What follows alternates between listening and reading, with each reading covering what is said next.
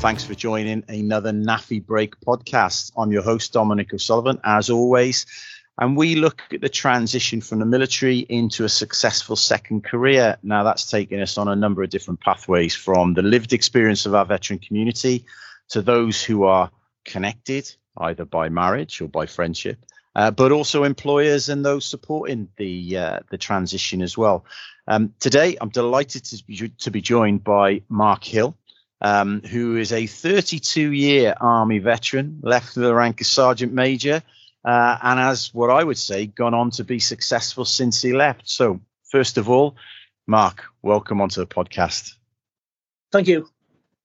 Um, Mark, listen, there's there's quite there's a lot to unpack there. 32 years in the army, that's a lot of standing in wet fields and uh, hurry up and wait uh, along the way. But um, let, us actually kind of start where we are now, because uh, we've we've crossed paths on a on a kind of professional basis through work as well, and obviously over a period of time, I've watched your career from leaving and, and what you've done since.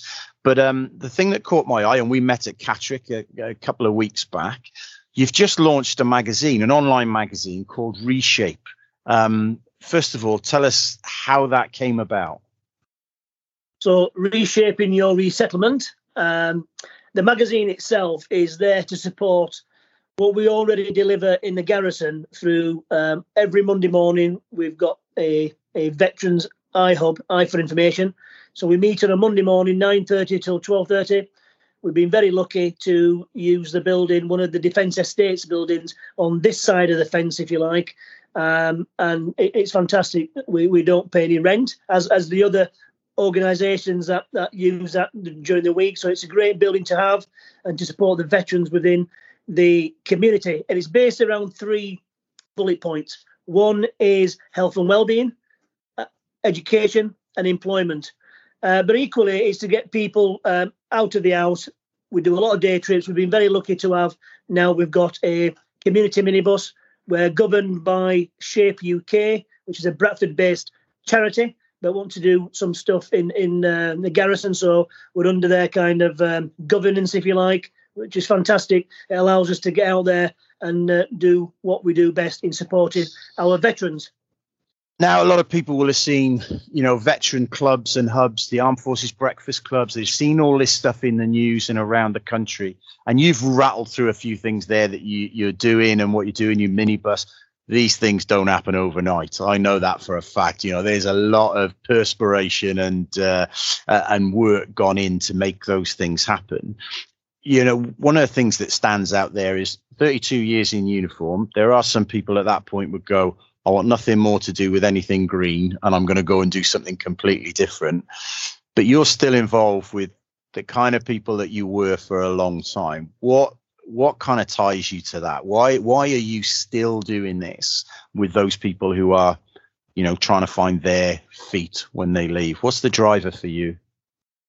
Yeah, it's, it's a good question. Is that? And I think for me personally, it's a sense uh, a sense of duty a sense of service to, to supporting others.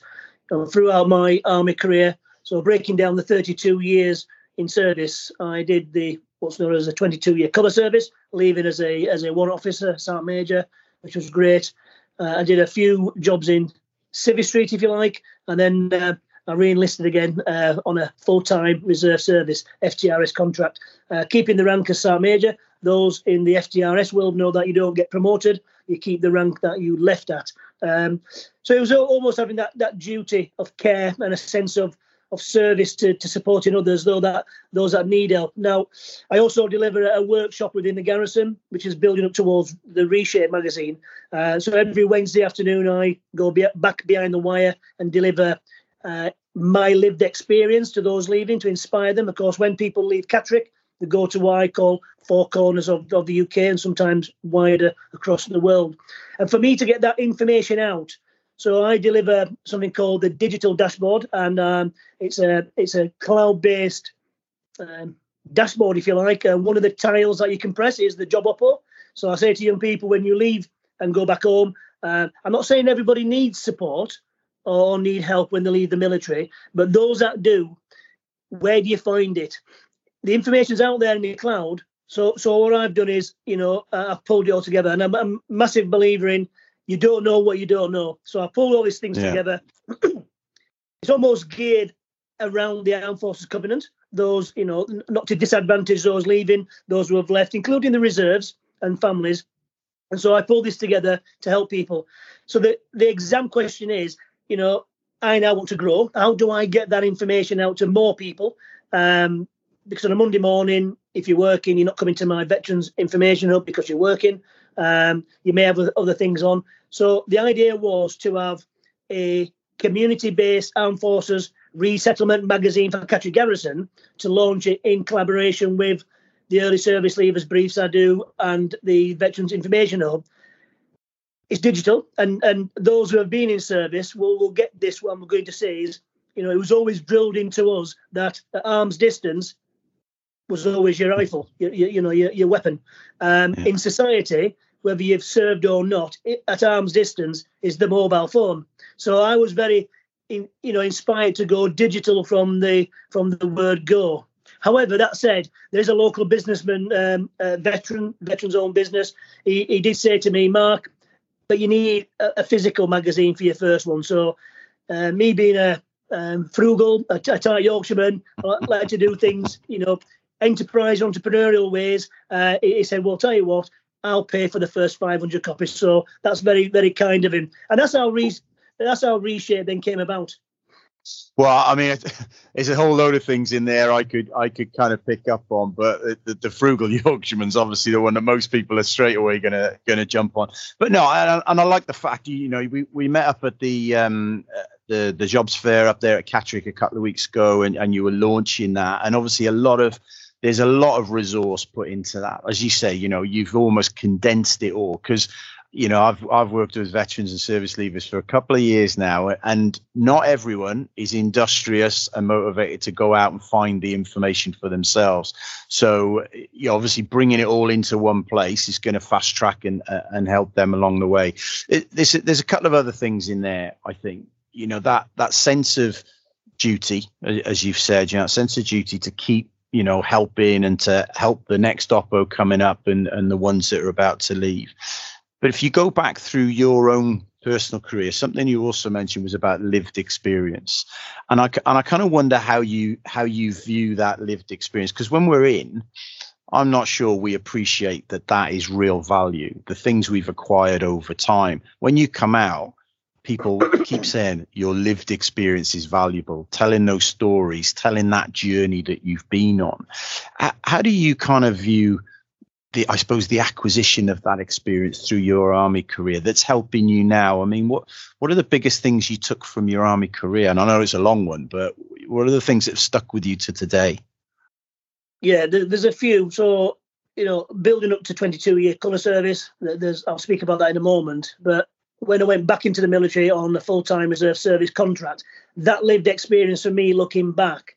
I was four brigades community youth engagement officer. So that got me, I was public facing on the other side of the fence. I was in job centre pluses. I was in schools delivering what we call in the military command tasks, uh, STEM activities or science, technology, engineering, maths, um, workshops, if you like, assembly talks, working with the Army Cadet Force. So working across society, including businesses within uh, Four Brigades area, which covered Yorkshire and the North East.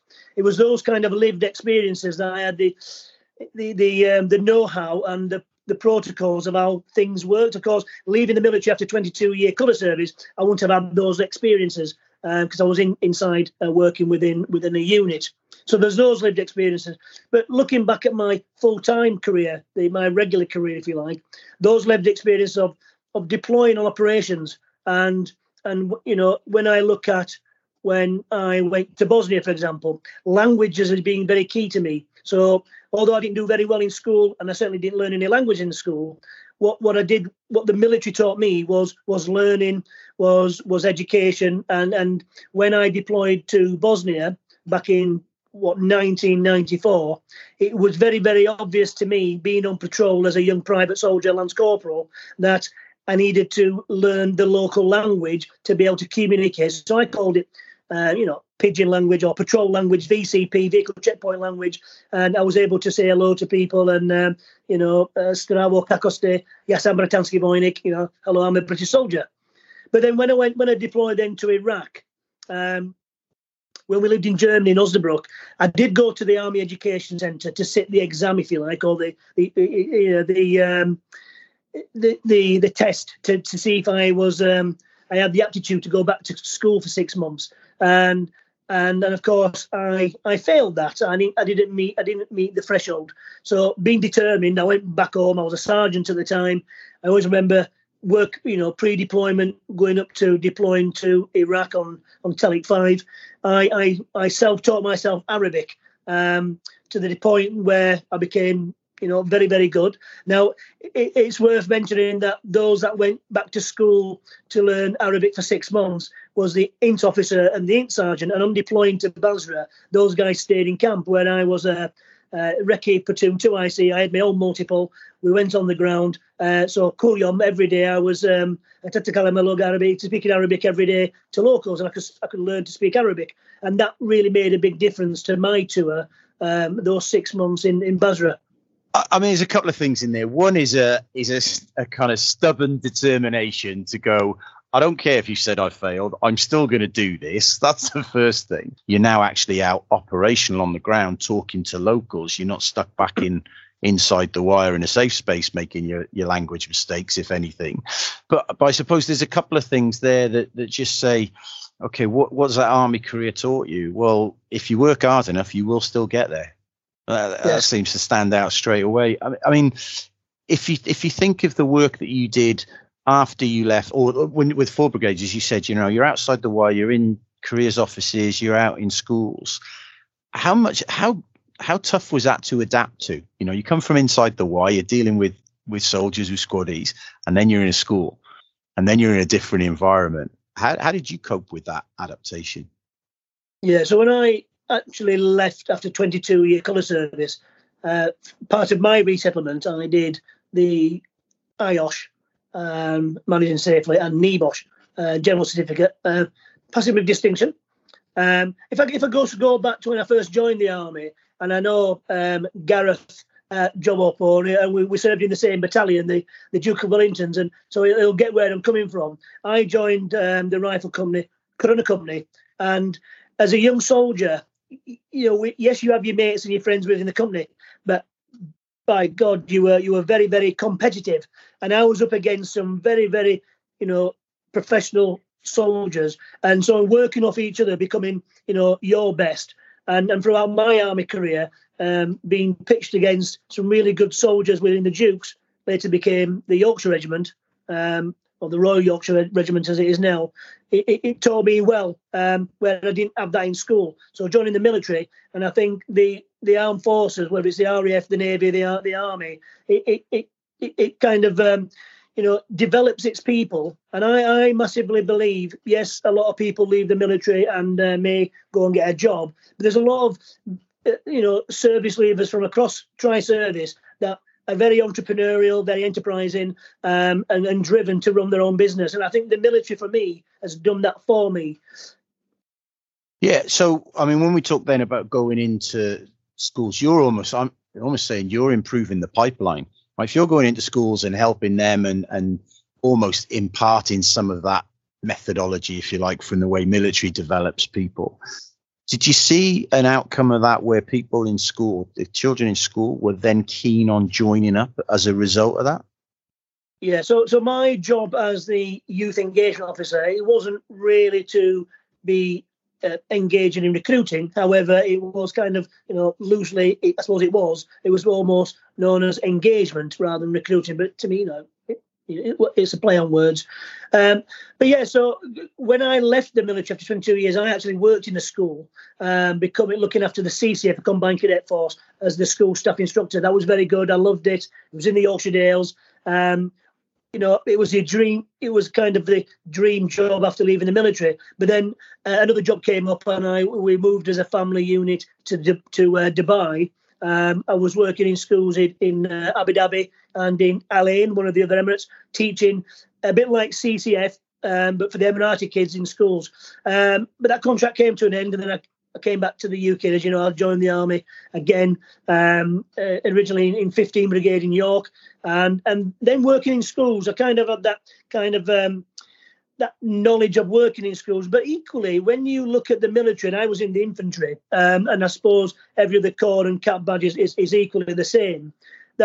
I suppose from my from the rank of lance corporal, corporal, particular sergeant, I, I, was geared towards being an instructor, teaching, delivering, and, tra- and training the next generation, if you like, of of young soldiers. So when you say young soldiers in the infantry, you're talking 18 to 24 year olds, you know, a bit, maybe a bit older sometimes, but 18, 24, you know, classed as a young person. And so that kind of development of young soldiers, it made sense. Well, if you can do that in the military, then you can do that outside. Sometimes you're working in schools, inspiring and motivating young people to be to be their best. But what happened was, I I connected with uh, early on. I, I learned to connect with local charities to to help them deliver what they were doing. So I became, whilst I was still serving um, in the northeast, there's a charity called the PI Project, which is the primary inspiration for enterprise. And actually, I, I became um, one of the, if you're volunteering on there, you know, as a, as a pioneer. And what happened was uh, the three schools I worked with, teaching young people to be enterprise and entrepreneurial, um, through through my kind of um, leadership and management of, of of those schools, the my three schools won, uh, won the big checks. Um, any profit made, they kept. So that between three schools, we made they made roughly around about sixteen thousand pounds, and for so for education wow. to get where they don't have the money. But equally, the children were walking away with what I call the soft skills. They were learning yeah. world of work, teamwork, problem solving, communication, resilience, collaboration, working together with finances and, and you know doing that kind of stuff. Uh, so that supported them on their journey. Um, you know, there's lots of lots of things going on there. I'm actually yeah. delivering the same project in Ryedale School um, in the next few weeks. I mean, what comes through loud and clear is obviously your passion and drive to to develop others. But you know, you can I can hear in your voice then you get excited about kind of what was achieved on that, and that's that's that comes through loud and clear. Um, I suppose one of the things for me, Mark, is you you're you're giving everything that you've learned, and you're you're trying to impart that or hope that might rub off or develop other people so they can be the best version of themselves. If you look back at your own transition, you know, from the point where, you know, you get to that close to that 22 year point, you know it's coming. You, how far back from that 22 year point initially did you actually take some action and some thought into what am I going to do next? What is going to be Mark Hill 2.0 when I take the uniform off and I'm no longer a sergeant major? You know, how did how did you address your own transition? Yeah, I think um, well, you know, serving in the regular, if you like, uh, 22 year colour service, you, you, I don't think I had those ideas or thoughts because uh, I was in a regiment. You're kind of, um, you know, working there. Yes, you have postings. Um, you go as an instructor, you come back to your unit. Uh, I do remember in Germany coming back from Op Telic 5. Um, uh, I was deployed as a sergeant, uh, Recce 2, Recce Platoon 2IC, but coming back, I was promoted to colour sergeant. And I always remember the adjutant calling me to his office. Um, of course, you know my my nickname. Everyone has a nickname. My nickname in the army was Benny. Uh, Benny Hill. Yeah. Uh, I went to see the adjutant. He called for me. I said, I said "Sir," he said, "Benny, we um, we're going to send you to OPTAG, the Operational Training Advisory Group down in in Folkestone, uh, uh Risborough Barracks in, in Kent." And, I, and initially, I, I, didn't want to go because um, my my vision then was to be uh, a colour sergeant instructor at Senior Brecon, the platoon sergeant's battle course, and of course things only happen when they happen. So I, I deployed um, back to the UK. I went to uh, OPTAG, and bear in mind at this time I'd never been I'd never been to Afghanistan. Uh, so this is this is the army for you. I, I turned up at uh, Barracks, so met the OC, and he said, um, "Colour, you're going to go to uh, the B team, which is the Op Herrick team, the you know, um, I said, sir, I've, I've, just come back from six, seven months in Iraq because uh, we good Arabic, and uh, said, no, no, well, the posting order we cannot change it now. So I, I spent, you know, giving two years. I worked hard at OPTAG because I wanted the best for those who were deploying on their operations. So I actually visited theatre Afghanistan twice. Um, but collectively it was about 16 days.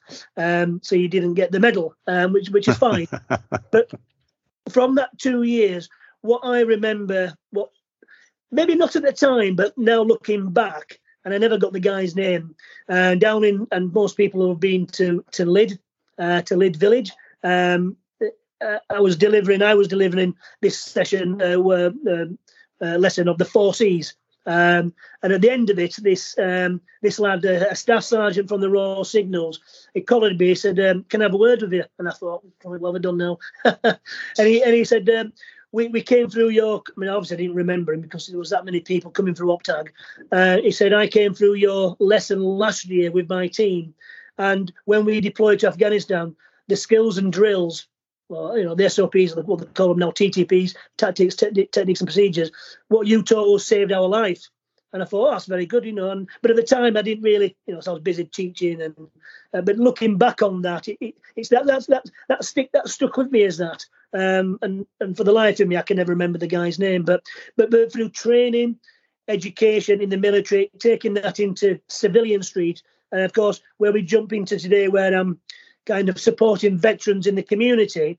Um, and, and as I mentioned, the three bullet points earlier, where it's health and wealth, health and well-being, um, education and and and, and um, employment. But it's the education piece that I've now connected the veterans. We've set up a, a veterans historical archive, but we've taken that to the next level. We've taken stuff into schools. That's where I'm, you know, I'm, I'm geared towards education and learning. So two or three of the schools in the garrison were supporting supporting them through their curriculum with, with, the history and heritage what the what the school children learn in schools. And all we've done is we've we've um, invited schools out on field trips around the garrison connecting with defence and uh, and supporting them young people. Um, but the, we've also looked at producing a book for children with two with two outcomes. One is for the children to learn local history and heritage. But number two, and I think it's important, is is to inspire young people, children, to read.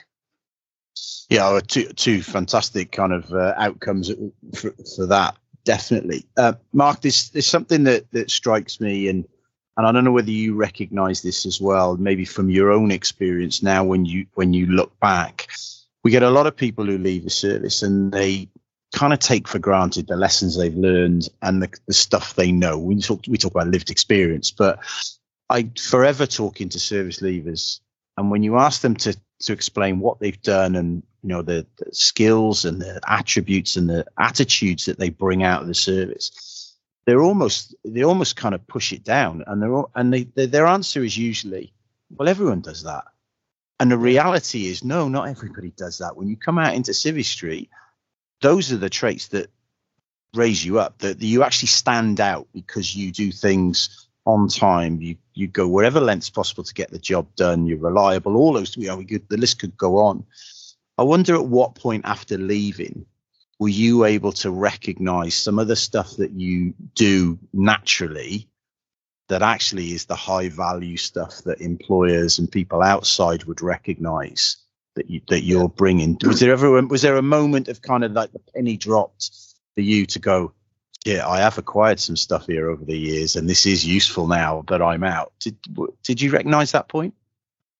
Yeah, hundred percent, and I think most people do. Um, but when I when I speak to um, young recruits who are leaving the military in the in the garrison, uh, what you've just said there, I, I, echo to them, and and what I say to them, although they're leaving uh, as an early service leaver. In fact, an early service leaver is one day in service up to four years of service. When I say to those recruits leaving training, if you think back way before you joined the military, and some of them it could be six, seven weeks ago, um, did you make your bed in the morning? And and the, no, the, no, they didn't. And did you prepare your kit equipment on an evening like you do now for your for your lessons? And of course they didn't.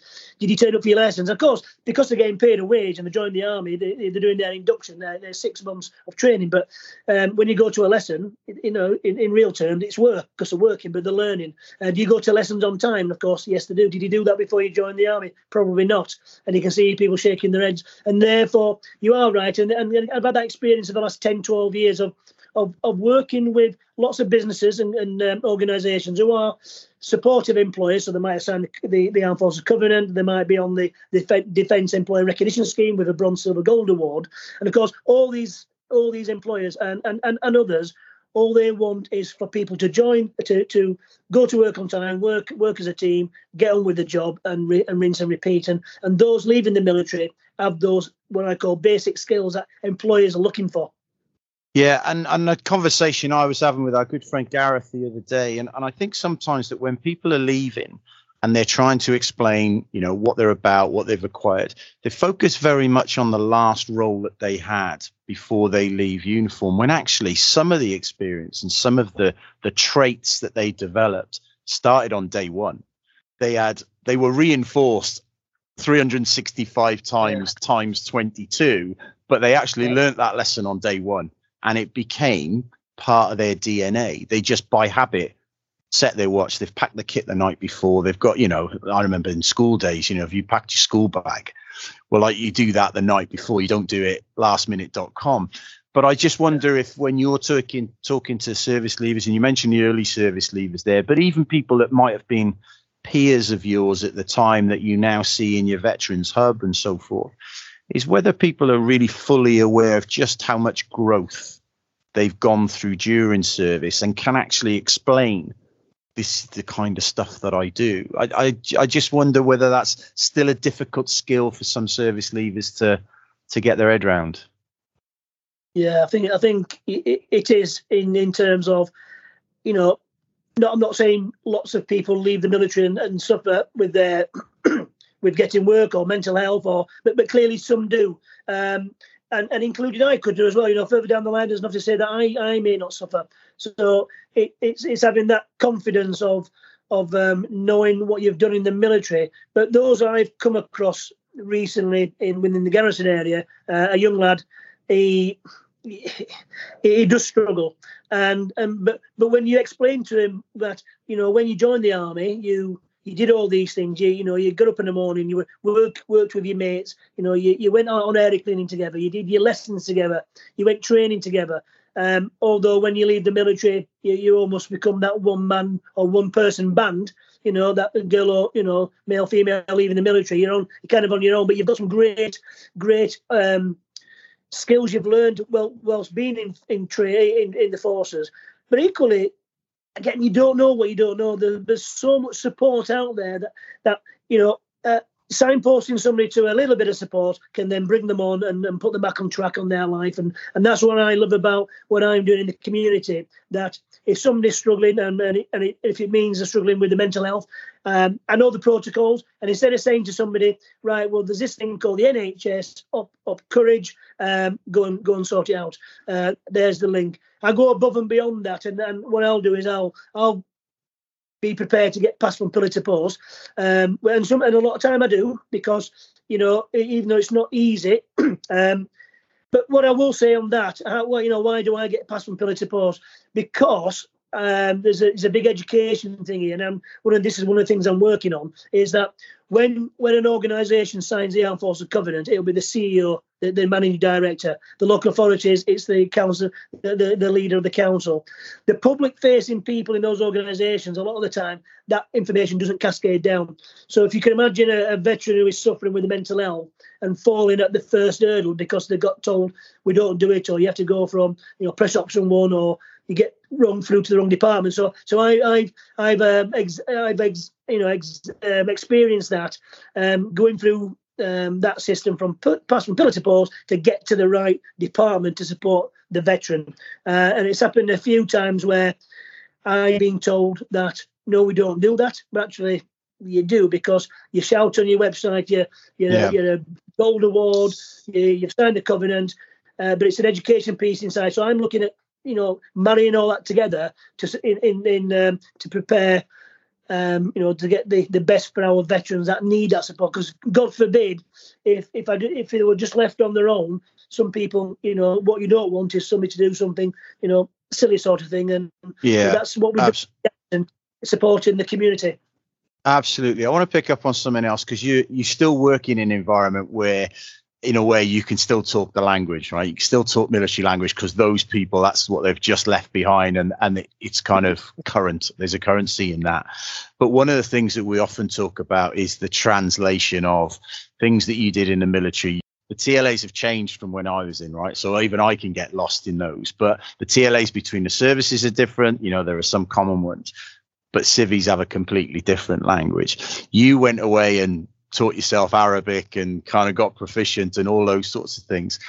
How, how much of a how much have you have you had to adapt or understand the language of Civvy Street, if you like, since you left? And and why is that such a difficult thing for people when they leave? Do you think?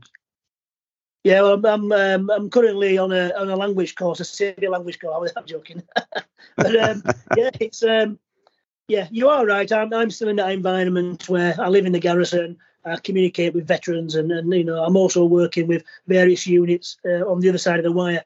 But you are right. It's but it's having that you know that sense of pride, you know, of, where you come from. um, you just got to you know get on with your life and and and have those adaptations. And yeah, you know we do. Uh, you know, I, I, I talk at home and my kids understand some of the language when I say past the diggers, you know, you know, off, you know. Um, but you're, you're right. It, it's it's just adapting into really, you know, learning your, your new yeah. environment. And we learned the TLAs when we joined, right? So it's not like we yeah. can't relearn and we can't learn a new set, but obviously a key thing.